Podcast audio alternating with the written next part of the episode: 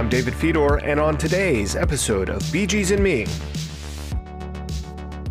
if I had been in that audience, like I could have died happy. Like forget my son getting married, forget grandkids. Like like okay, you know, hey, I, you know, I got to see Brian Wilson and Bruce Springsteen on stage together. Yeah, okay. So I shoved it underneath my shirt because I'm like, I'm not going to be seen walking through the Wells Fargo Center with this invaluable piece of memorabilia. One of the things you and I agreed with is that we had similar experiences. When someone comes to me and says, Well, I don't like Bruce Springsteen, the first thing I want to ask is, um, Have you listened to anything besides Born in the USA CD?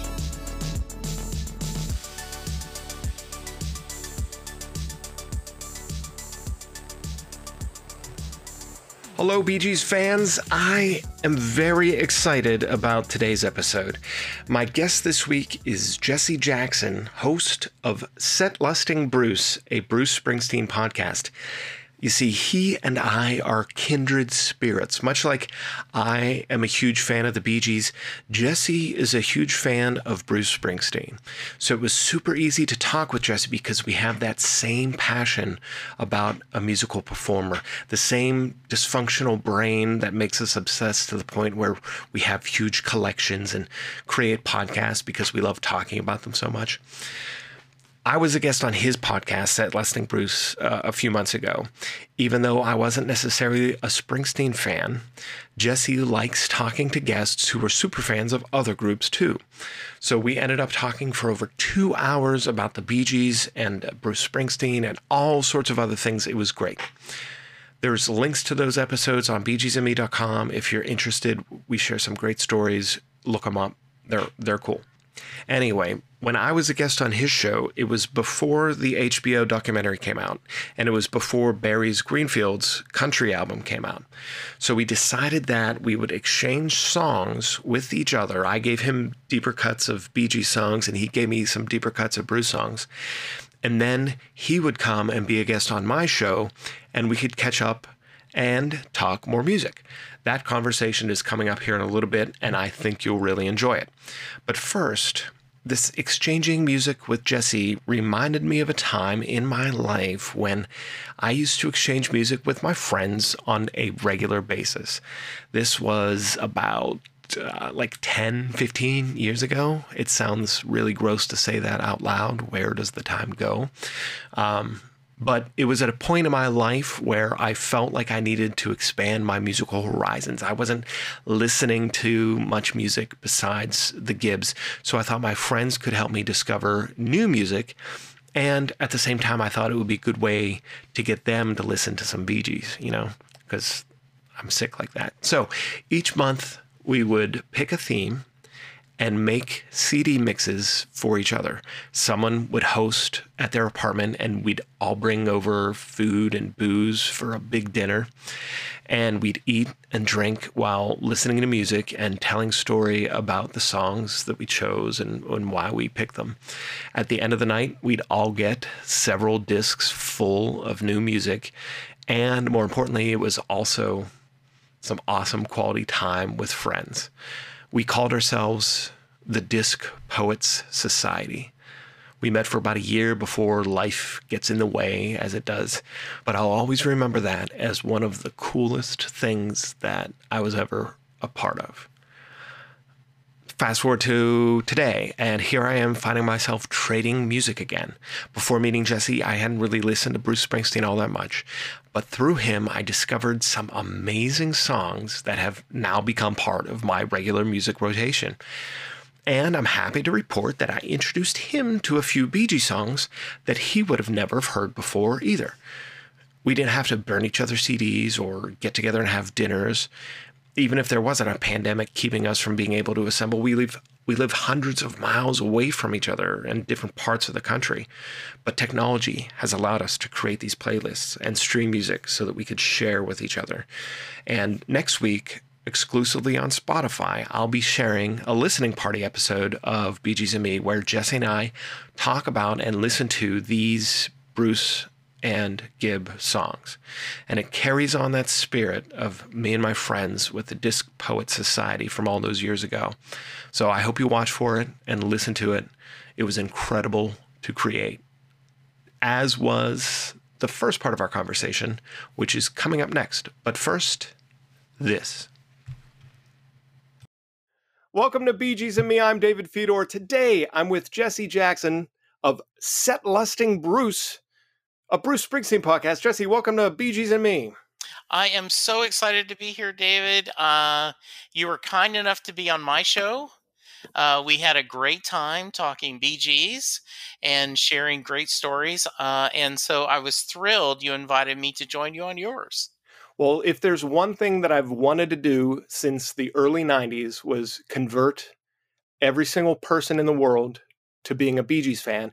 And if I have to do that one person at a time, I'll do that. And you, sir, are on deck. You're that guy. You're being converted right now as as a Bee Gees fan. Yes, I am excited, and uh, you know we. it, you don't have to do a lot of converting because you know, I graduated high school in 1977, so I was at the, you know, at at their, in a lot of ways, their, you know, their zenith right. uh, to the casual fan.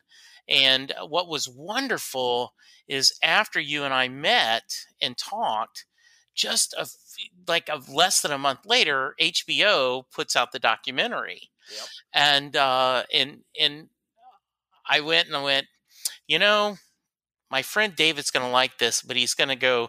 They gave short shift to the end of the career because they didn't yes. talk enough about it. Oh and, and, I knew that would be your thought, right? I was, I don't want to say furious because that's a strong word, but I will say it, it came as close to ruining the entire documentary for me when they summarized 87 to 2001 in a 90 second montage yes.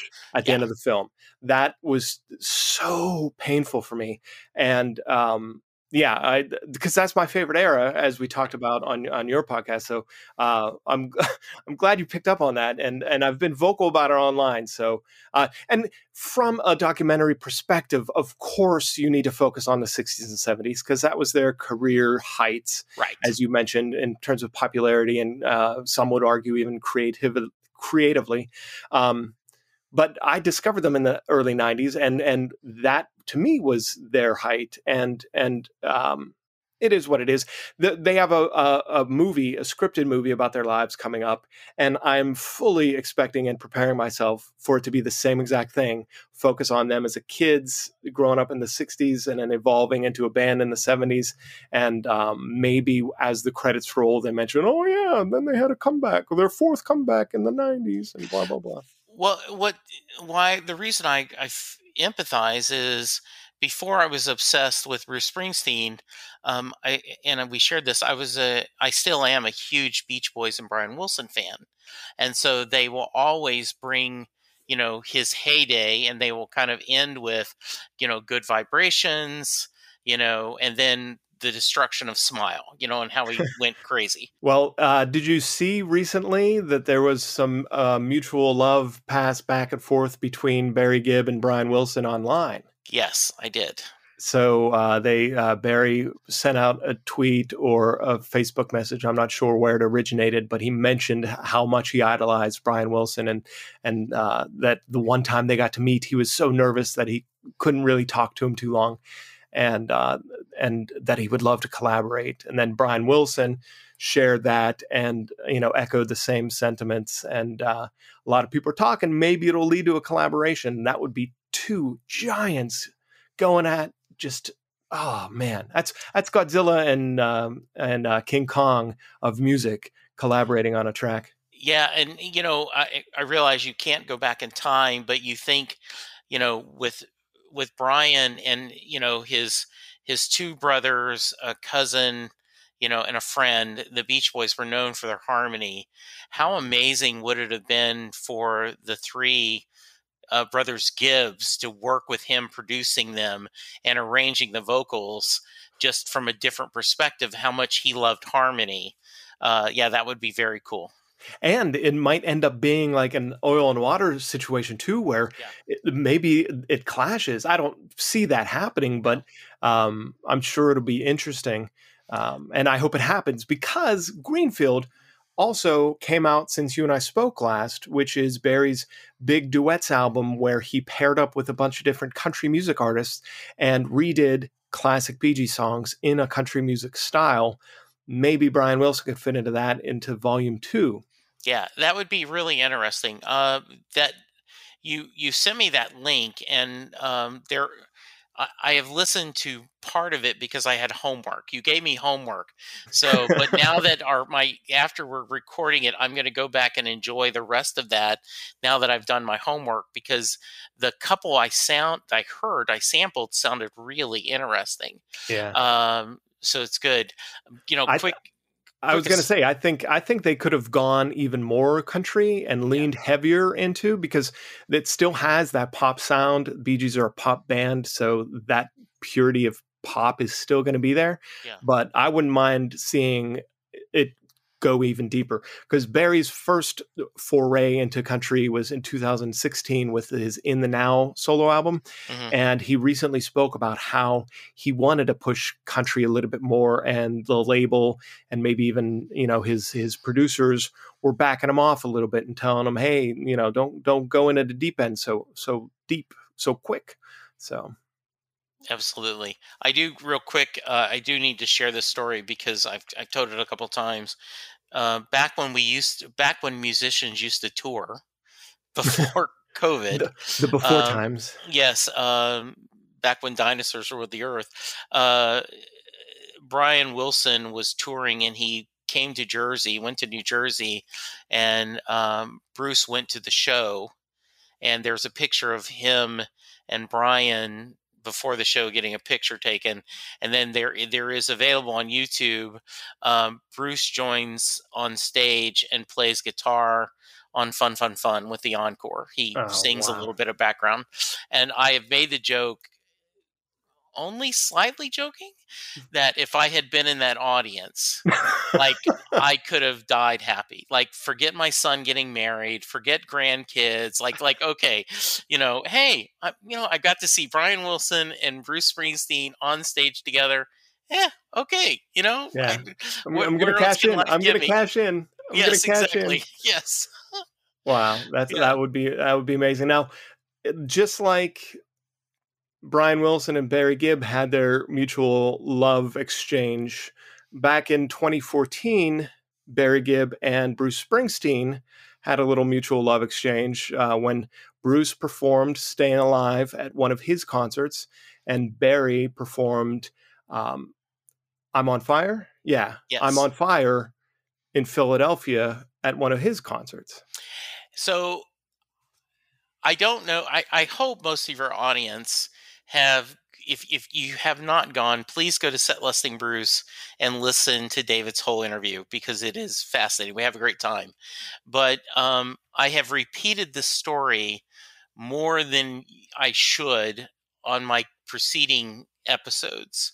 Um, and and my premise is I talk to music fans from around the world, and majority of them are Bruce Springsteen fans, and we we kind of share similar to this format, right? You're talking to other people, but I have told the story so many times because you told the story about being in that audience and going, really? I'm getting a cover. I Yeah, I only was- have one chance to see the Bee Gees, to see I was- Barry. I was in Philadelphia 2014, and it was the first time and only time I'd ever seen Barry Gibb live. And this was, you know, a lifetime of love coming true. I was in the third row, paid a lot of money, and took time off work to be there.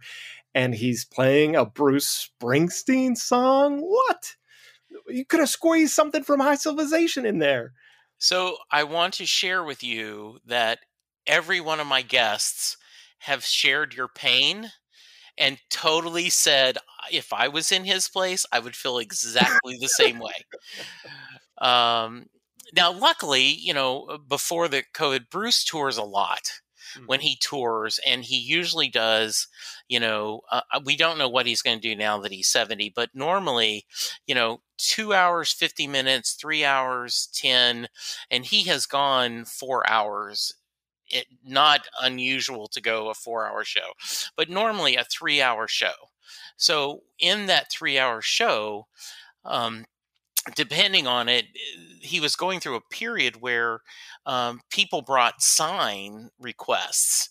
And so, and they would do not only deep cuts of his, but when I was in Nashville, he did, um, the band did I Can't Get No Satisfaction into Burning Love and um, and I always think if that was my first Springsteen show, like really, really, but you know, as someone who's gone a few times, you know, I was loving to do that, and there is a a young couple not i'm sorry not a couple a couple of guys who do a small springsteen podcast that are great and they have a theory that the e street band should just tour doing nothing but covers like they should do a show just like do a limited set where they do nothing but covers because they're the best bar band in the world well i mean you you sent me a playlist and half the playlist was live versions of yeah. some of the songs uh, because they have such a great live sound and and they they are incredible and and you could tell they're having fun they're yes. just loving performing and that's always great to see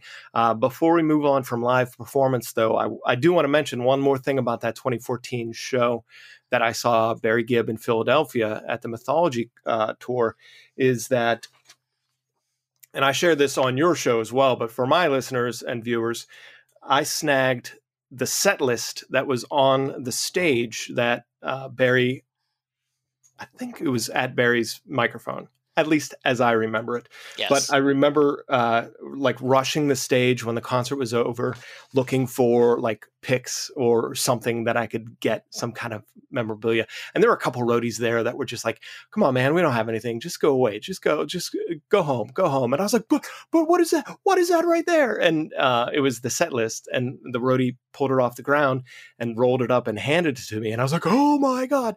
So I shoved it underneath my shirt at, to, as I was leaving because I'm like, I'm not going to be seen walking through the Wells Fargo Center with this, you know, memorabilia, invaluable piece of memorabilia. Um, so then I, I walk and and my friend and I go to the uh, subway that takes us back to his neighborhood, and um, and I'm sitting on the subway and I take the paper out and I unroll it and I'm sitting there looking at it. And I'm like, oh my God, here it is. Blah, blah, blah. Oh, he's saying that. Oh yeah, I completely remembered. He's, he's saying spirits. That was so great to hear.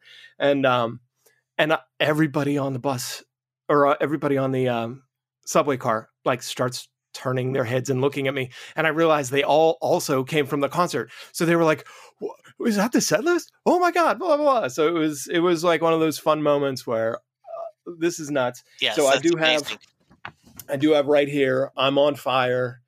Uh, so I will always have that soft spot for that song and for Bruce Springsteen because of that concert. But tell our listeners where your Bruce Springsteen fandom started, um, because you and I have a similar, like, insane, obsessive love of a musical act uh, but yours is Bruce Springsteen. Tell me, tell me your origin story.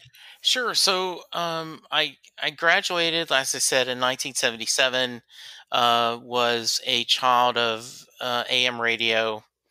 Uh, loved, you know, Elton John and and and you know, Foghat and you know, obviously the Bee Gees and Queen and all these other um, bands and um, certainly knew Bruce. The first time I heard of Bruce was um, the Linda is my wife. Uh, we've been married 35 years, and one of her best friends was a lady named Lisa. And Lisa had gone to school on the East Coast, and she came back talking about this guy called Bruce Springsteen and how he was amazing. And I'm like, I don't know him. And you know, one of my early one of my memories is I remember being in a barber shop in Moss Bluff, Louisiana. That's where the little suburb I live in, um, and there was a either Newsweek or Time with Springsteen on the cover. You know, there's that famous. He was the first person ever to be on both the cover of Time and Newsweek on the same time. Oh wow! Uh, same week, and it was like you know the greatest, the you know most famous rock and roll, the best rock and roll world. And I remember looking at that like, what? Who's this guy? Like, have they never heard of Elton John? Have they never heard of, you know, I just had no idea. Um, and so I remember buying The River and certainly liked Hungry Heart. Um, then, like everyone else in the world, bought Born in the USA, loved all the hits. Um, I certainly remember Tunnel of Love and buying the box set, the live 75 to 85, which was this huge marketing blitz they had, but I was a casual fan. Then 9 11 happened, David, and um, I turned on the TV. They were going to do a benefit concert, a telethon to raise money. And um, that you float up, you know, the camera pans to Bruce Springsteen and he goes, A prayer for our fallen brothers and sisters. And all of a sudden, he and the band um, do My City of Ruins. And um, and it was a perfect song. It's available on YouTube. Um, it was actually written about um, Asbury Park and how the economy had destroyed that, but it necessarily wasn't written about. Um, so I was struck by that. And so I went and bought The Rising, listened to it a little bit, and then in in uh, 2002, um, Bruce came to Dallas, and this was the first chance I'd ever had a chance to see him live. For whatever reason, you know, I grew up in a small town in Louisiana. We moved to Dallas in like 86. You know, he quit touring like in the 90s. He didn't do much. I just had never seen him. And um, I went, and my wife after the show was like, "Well, did you like it?" And I said, "Well, okay, Linda, if he had gone out, played Born to Run, and left, I would have like, okay, I, you know, check, mark, you know, bucket list." But at the time, David, I felt like I'd walked into the middle of a movie that I knew was really good, but I didn't understand it hmm. because I had not listened to The Rising over and over and over again. So his set list was filled with a lot of songs that I didn't know. So um, when Devils and Dust came out, which was his next album, uh, when he toured, um, I had listened to the CD backwards and forwards, knew it, knew every song, and so I went to it. So the thing I tell on my podcast, David, is two kinds of people. People who go to a Bruce Springsteen concert that go, "Wow, that was long," mm-hmm. and the others go, "Oh my good, when can I see him again?" And that's when I, you know, I thought that. And then something amazing happened in like 2012 is I discovered that you don't have to wait for Bruce to come to your town. There's this thing called airplanes and cars, and you can drive to another city to see him perform in other places. So, um, and I'm one of my happiest moments in 2012. I was able to see three shows in 30 days. I saw him in Dallas, I saw him in Nashville, and then I saw him in Houston. Wow. And yeah. and how how did the shows compare? Were they similar set lists, or was it? yeah. So new? one of the beauties, in fact, the people always ask me, "Where did you come up with the name Set Lusting Bruce?" Like my brother said, "Is it some kind of sexual thing?" it sounds. yeah, yeah. So, a couple sleeping, things you need to know. Sleeping with the Bee Gees. Yeah, yeah. Um, that that yeah. was my backup name for yeah. my podcast, but I changed it. Yeah. So Bruce tends to, especially nowadays, um, changes his set list almost nightly. Uh, and he will do 60% of the songs, the same songs most nights during a tour. The other 40% he changes out. And he does the songs in different order. So um, people who aren't at the show follow social media and someone's on the show and I'm sitting here holding my phone because you know you guys and so you tweet, oh, he's starting with Badlands. Oh, okay, he does Badlands all the time. Or like in Charlotte, he's doing Iceman. Holy crap. Iceman is an obscure song off this Tracks, which is a four CD unreleased box set he did that uh, was it's four CDs filled with songs from his early albums he didn't release, and there actually is in the vault Tracks two where he has another set. So there's all these songs. So it's this unreleased song, and he's opening with it. So people are going instead of set listing, they're set lusting. Oh my God, I can't believe he's doing Iceman. Why aren't I there? so, um, so yes, that's why. So the three shows I went to, very different. Um, in 2016, he did the River Tour, which was he did the whole album, The River, in order. And so the first two thirds of the concert was the same every night. Mm-hmm. And then he did another set of kind of, and he rotated kind of a greatest hits thing. So well, that's, yes. That, yeah, that's got to at least not only be fun for the fans, but fun for the band too.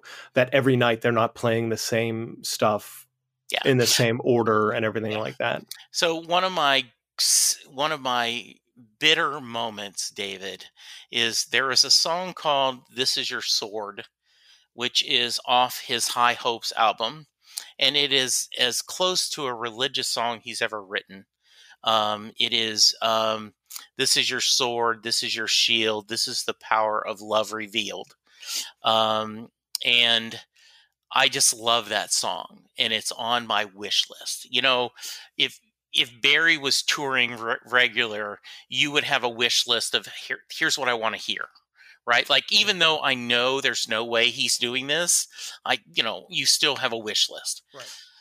Um, and it damn sure isn't I'm on fire. But anyway, well, so, um, so um, this is your sword is on my wish list, and so 2014 Houston.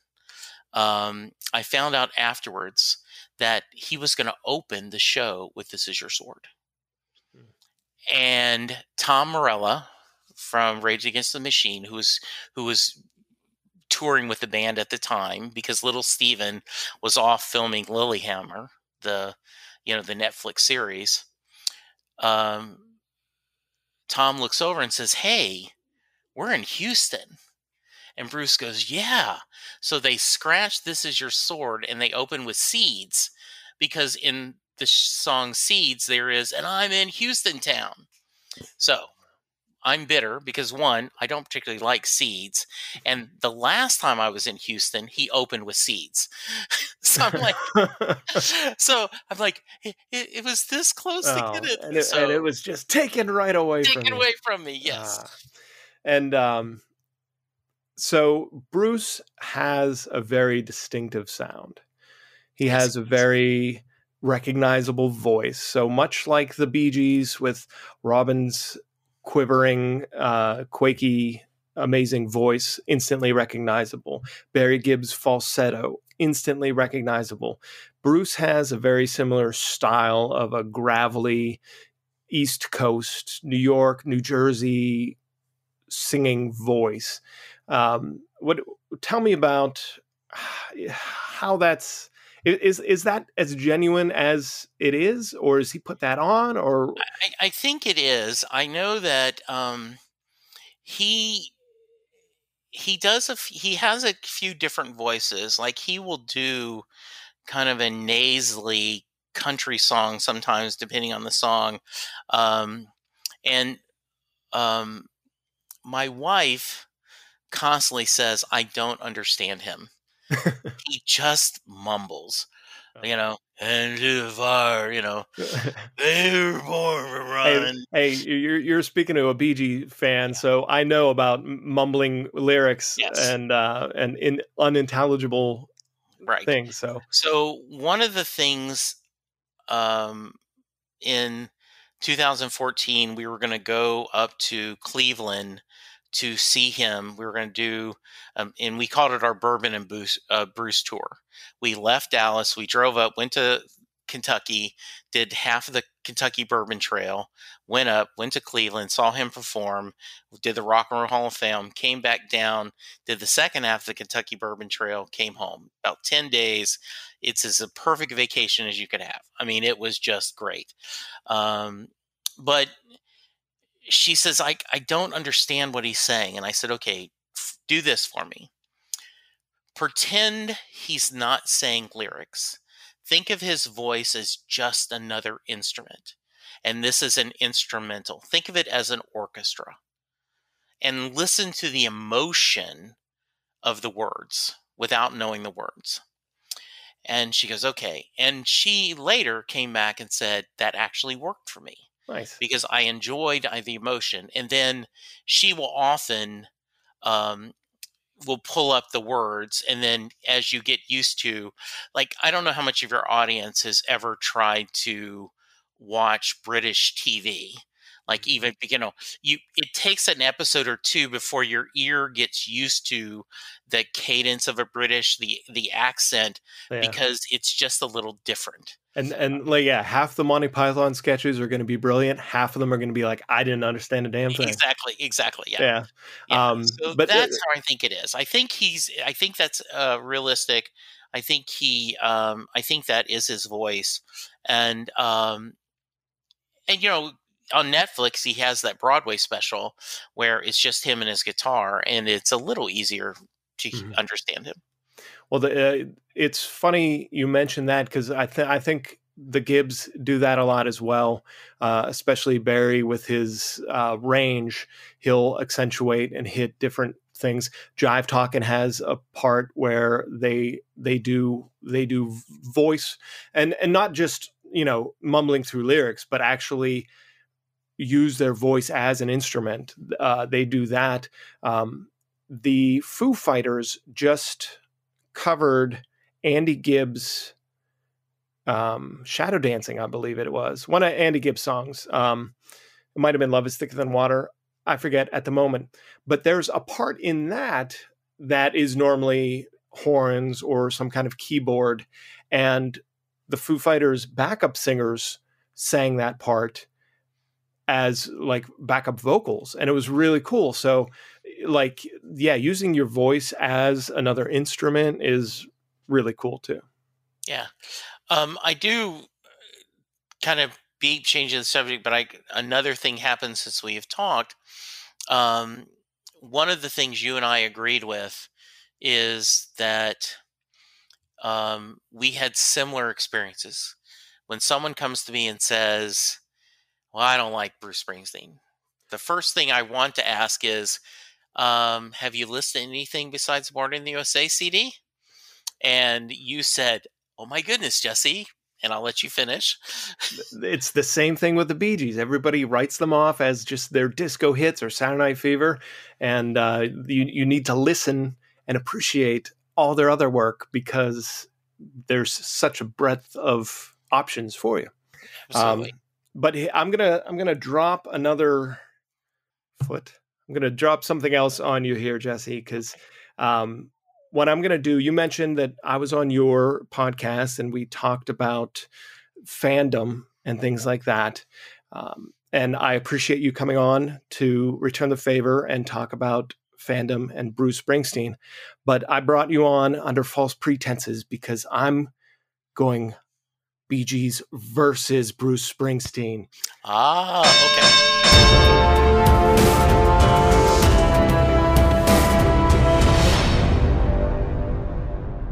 We are going to have a little bit of a debate right now as to who is better. Now, obviously, music is a subjective uh, uh, uh, thing that Bee Gees or Bruce Springsteen, neither is better and it's my show, so Bee Gees are going to win regardless. Absolutely. But for the sake of it, uh, I just want to run through some tail of the tape, and uh, we could take a look at some of their careers, and we could see who is better.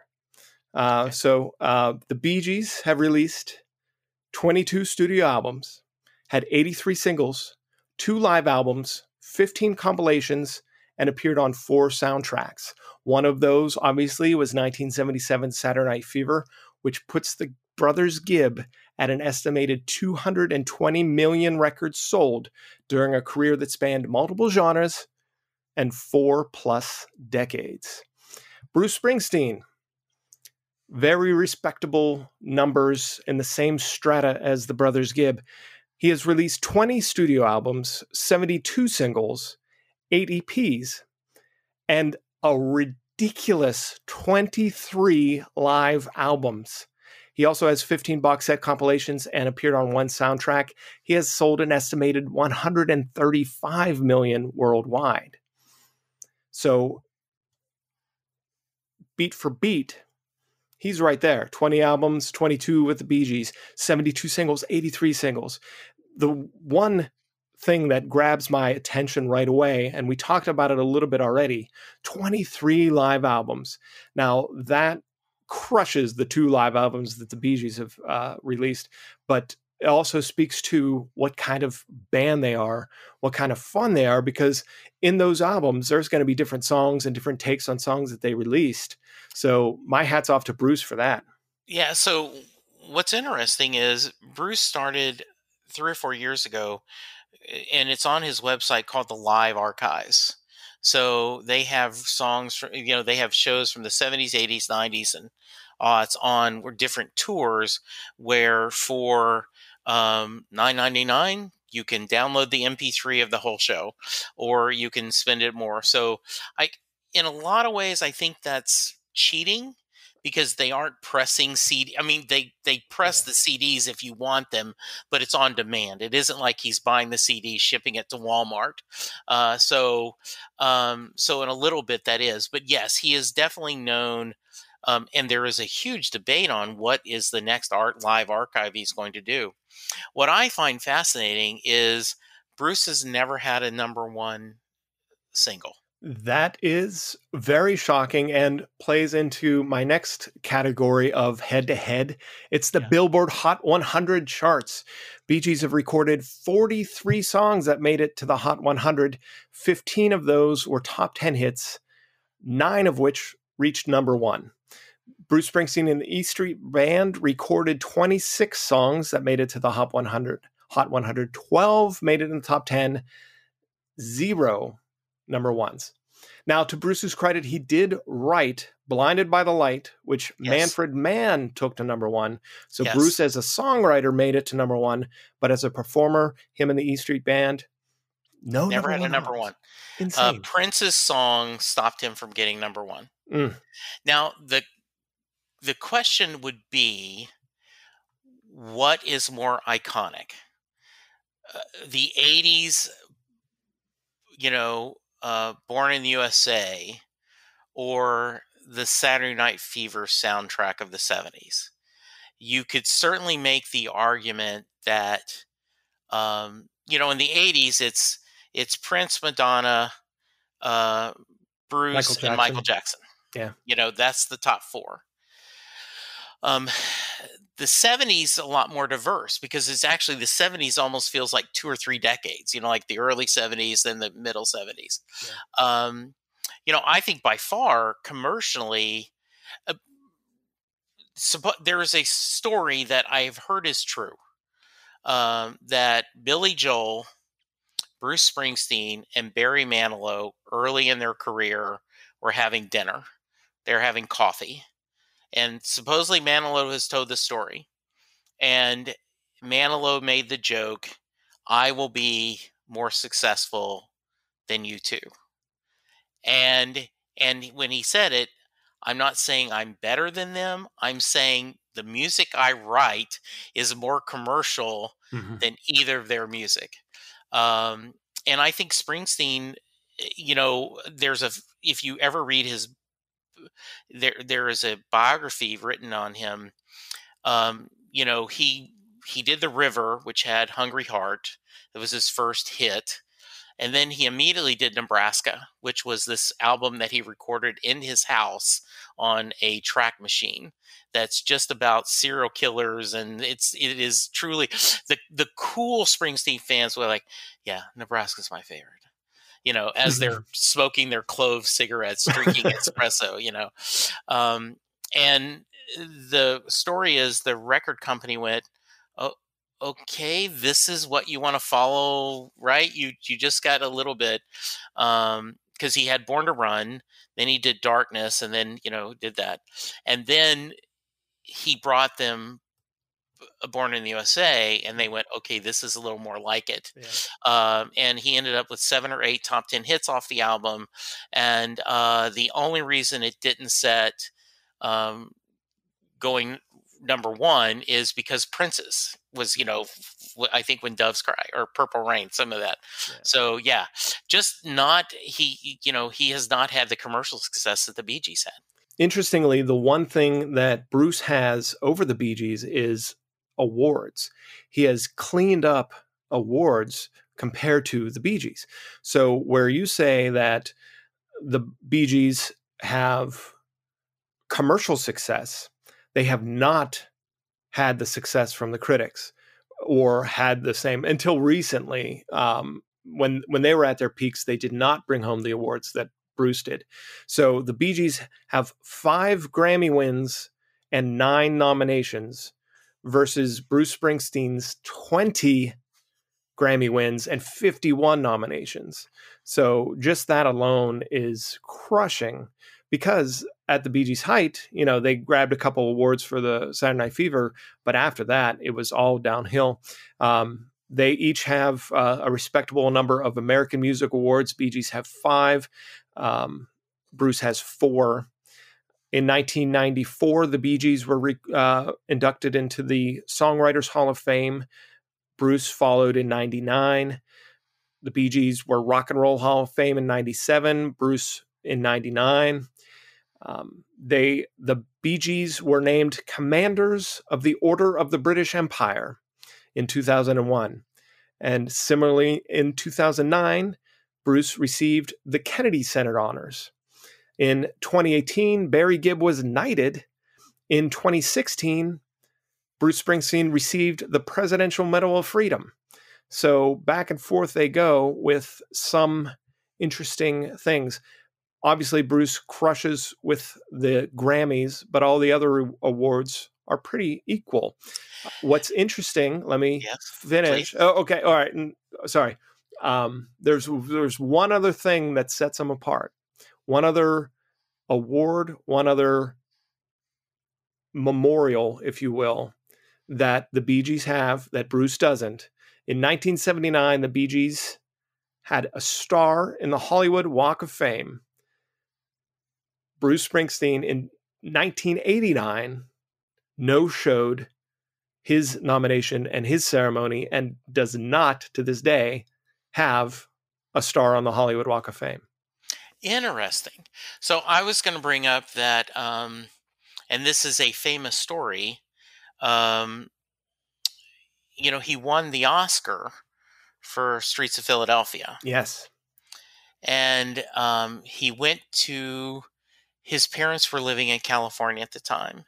And if you read his autobiography, he and his father had a very, very uh, rough relationship. Uh, his father uh, fought depression and uh, mental illness all his life, and Bruce has had his own battles with. He's very forthright on his depression, but he went to his parents' house and he, you know, set the Oscar on the kitchen table.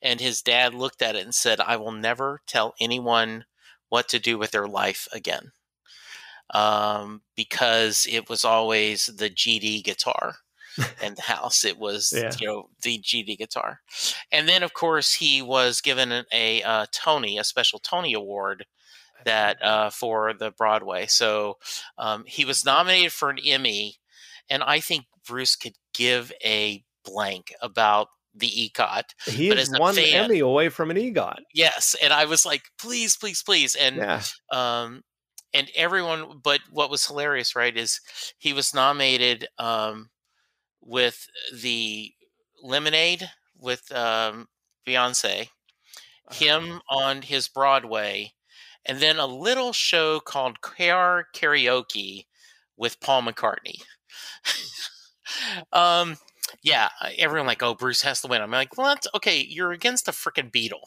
and I don't know if you watched that special, but it was amazing yeah. watching uh, him tell those stories and everything. So yes, he is one Emmy away from an EGOT. Well, maybe it'll happen. yeah, Um, maybe so. Well, something that was surprising. Um, yeah, so Bruce won the Oscar for Philadelphia, Streets of Philadelphia.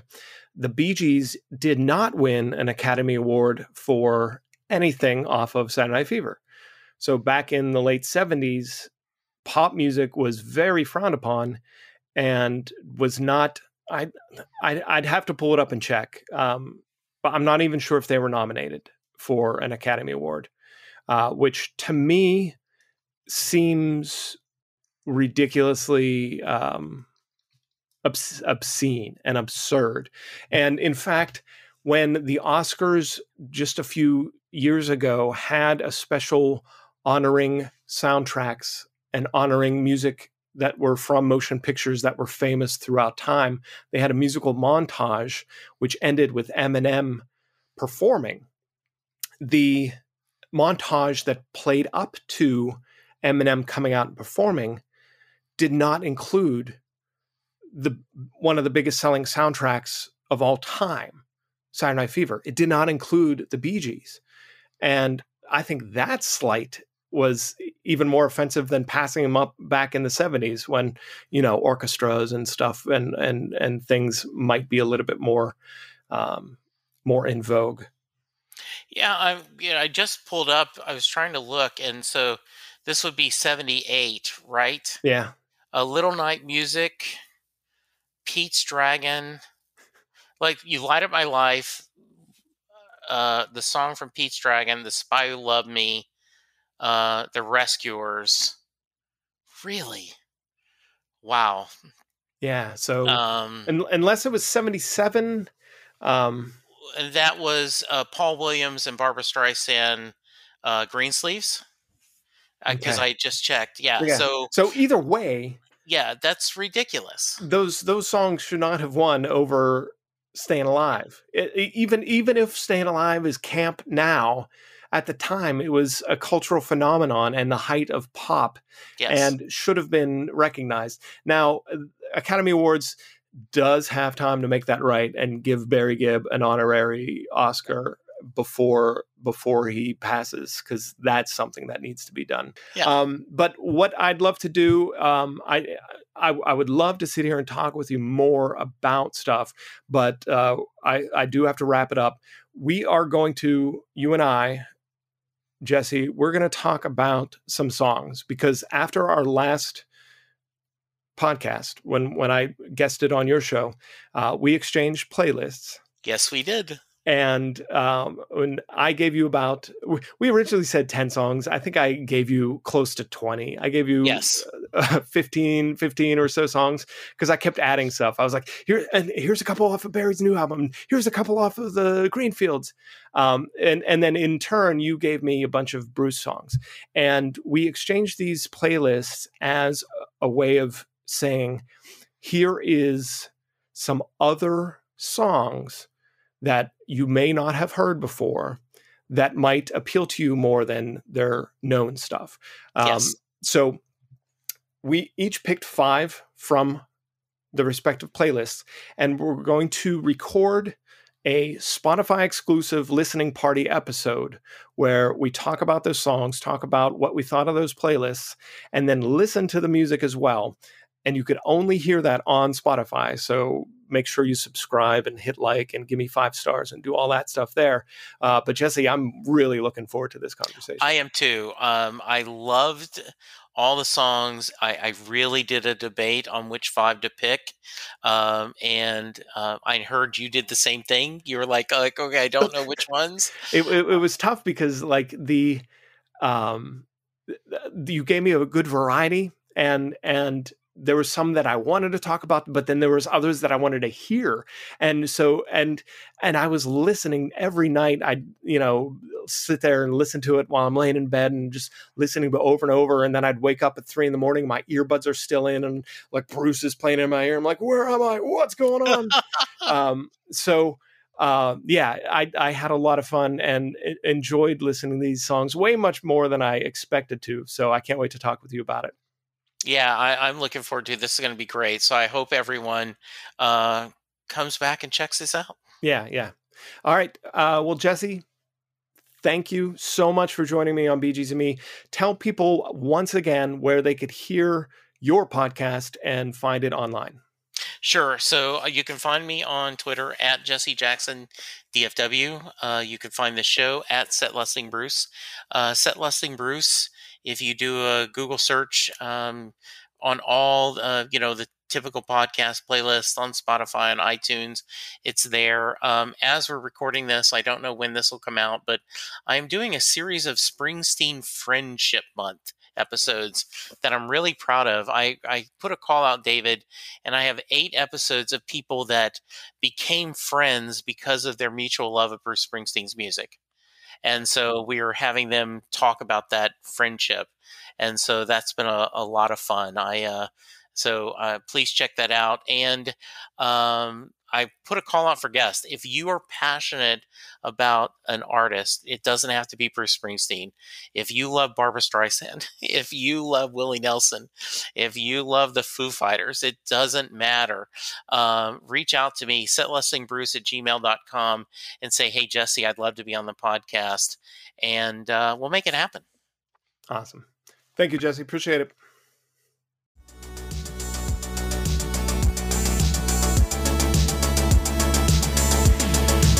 That has been this episode of BGs and Me. I want to thank my guest, Jesse Jackson.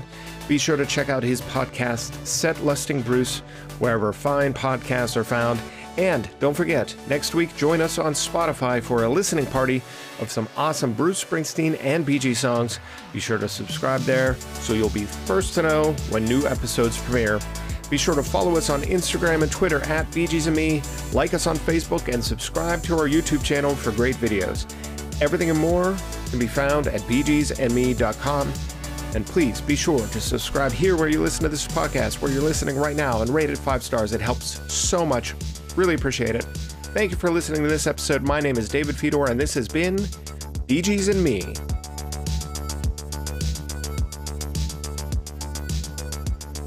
And many more.